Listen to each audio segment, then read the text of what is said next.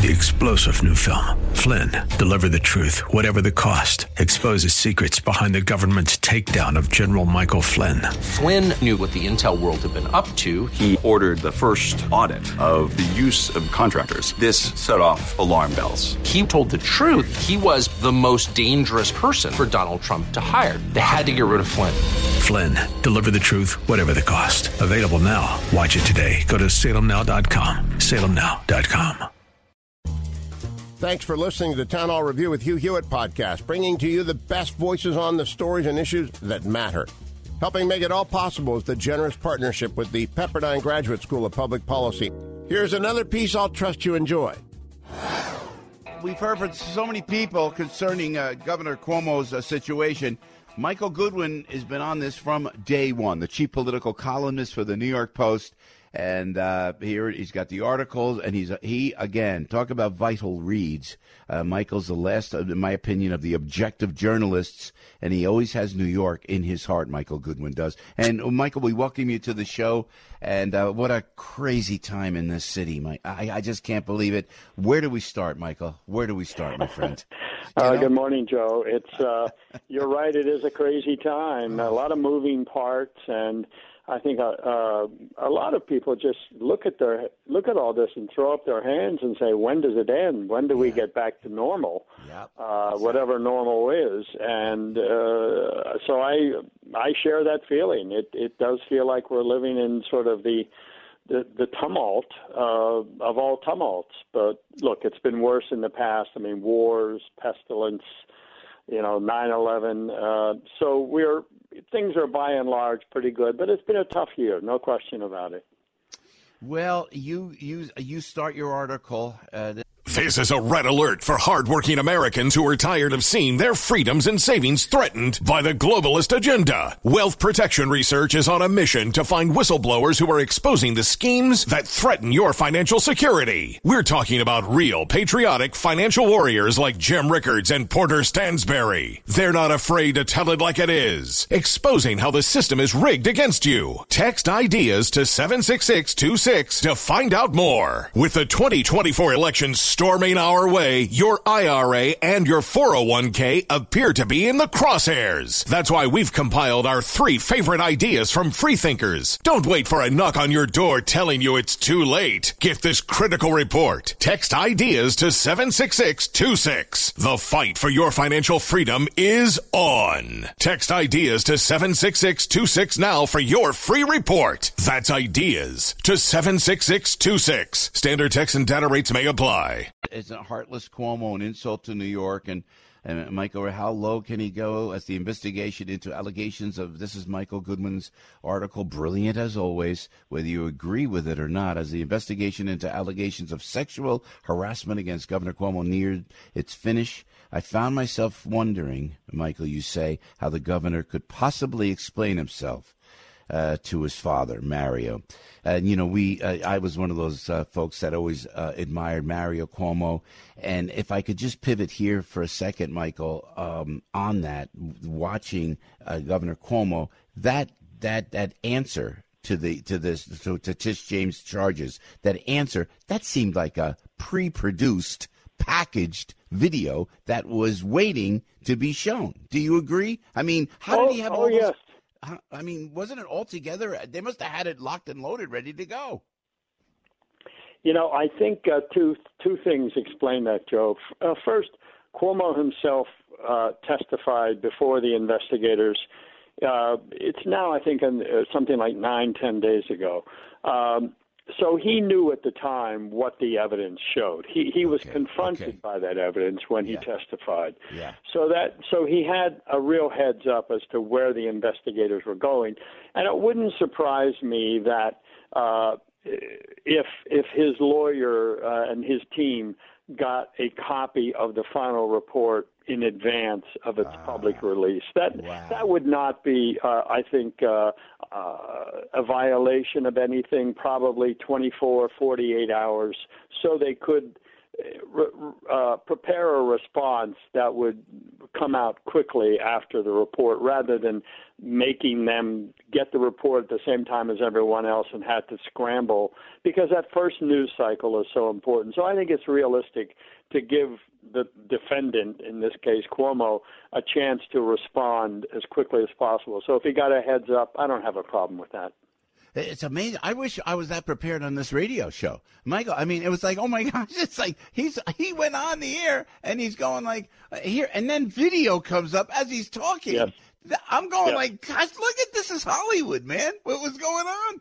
And, and yeah, oh, no, it was it was. Uh, ah. it was uh, overall a, a uh, an insufficient defense. Let's put it that way.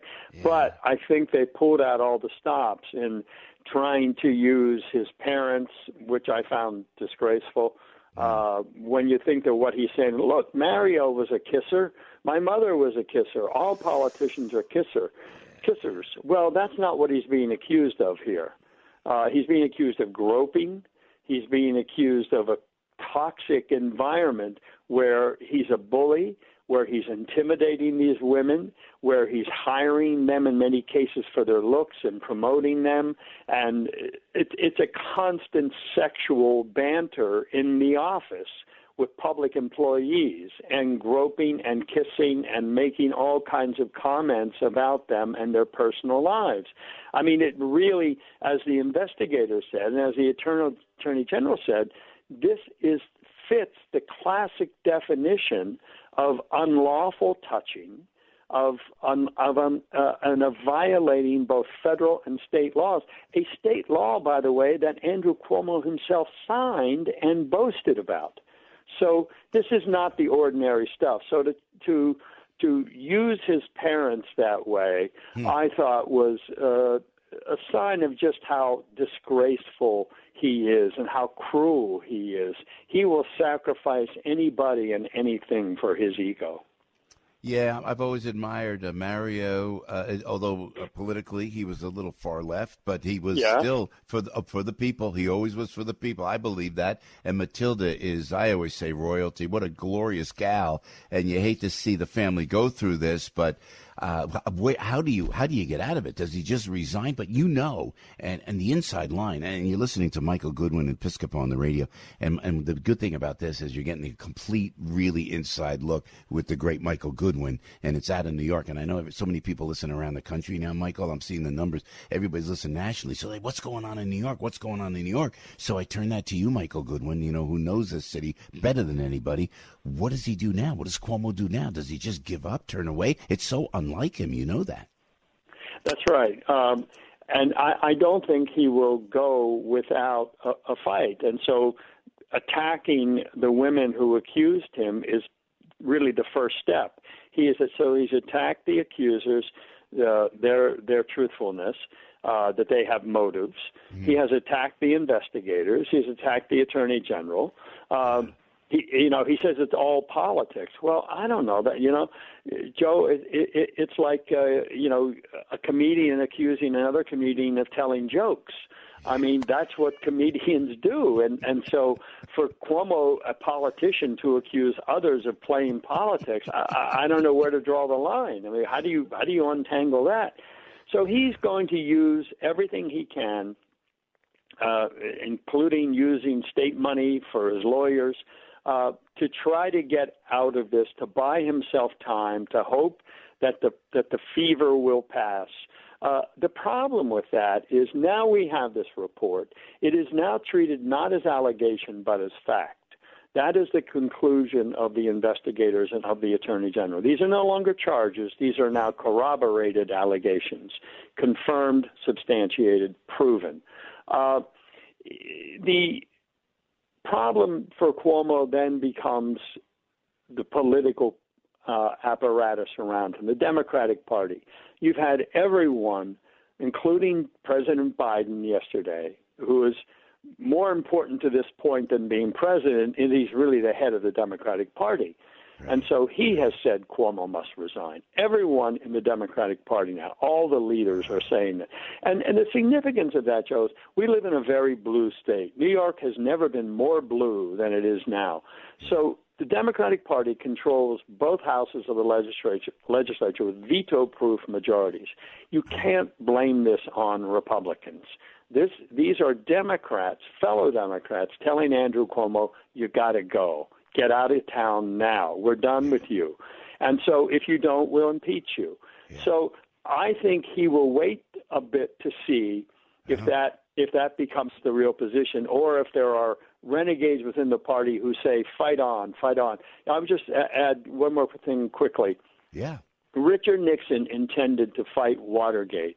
He did not intend to resign until the Republican leaders of the United States Senate came to him and said, Mr. President, you don't have the votes.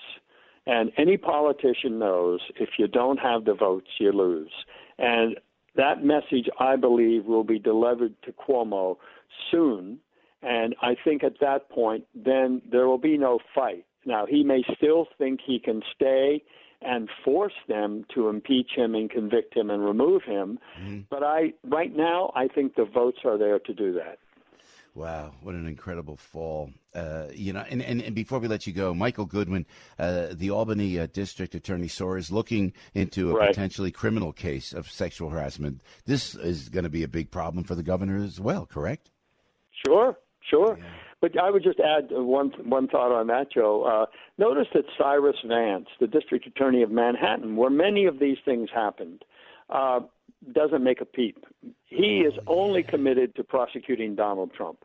Cyrus Vance is like a special prosecutor just for Donald Trump. He doesn't prosecute prostitution, uh, petty crimes, yeah. subway yeah. urination. No, no. Yeah. Only Donald Trump. Andrew Cuomo gets a pass. Hillary Clinton got a pass. Cyrus Vance never sees crimes except when they benefit him politically. It's a disgrace that Cyrus Vance is Manhattan DA.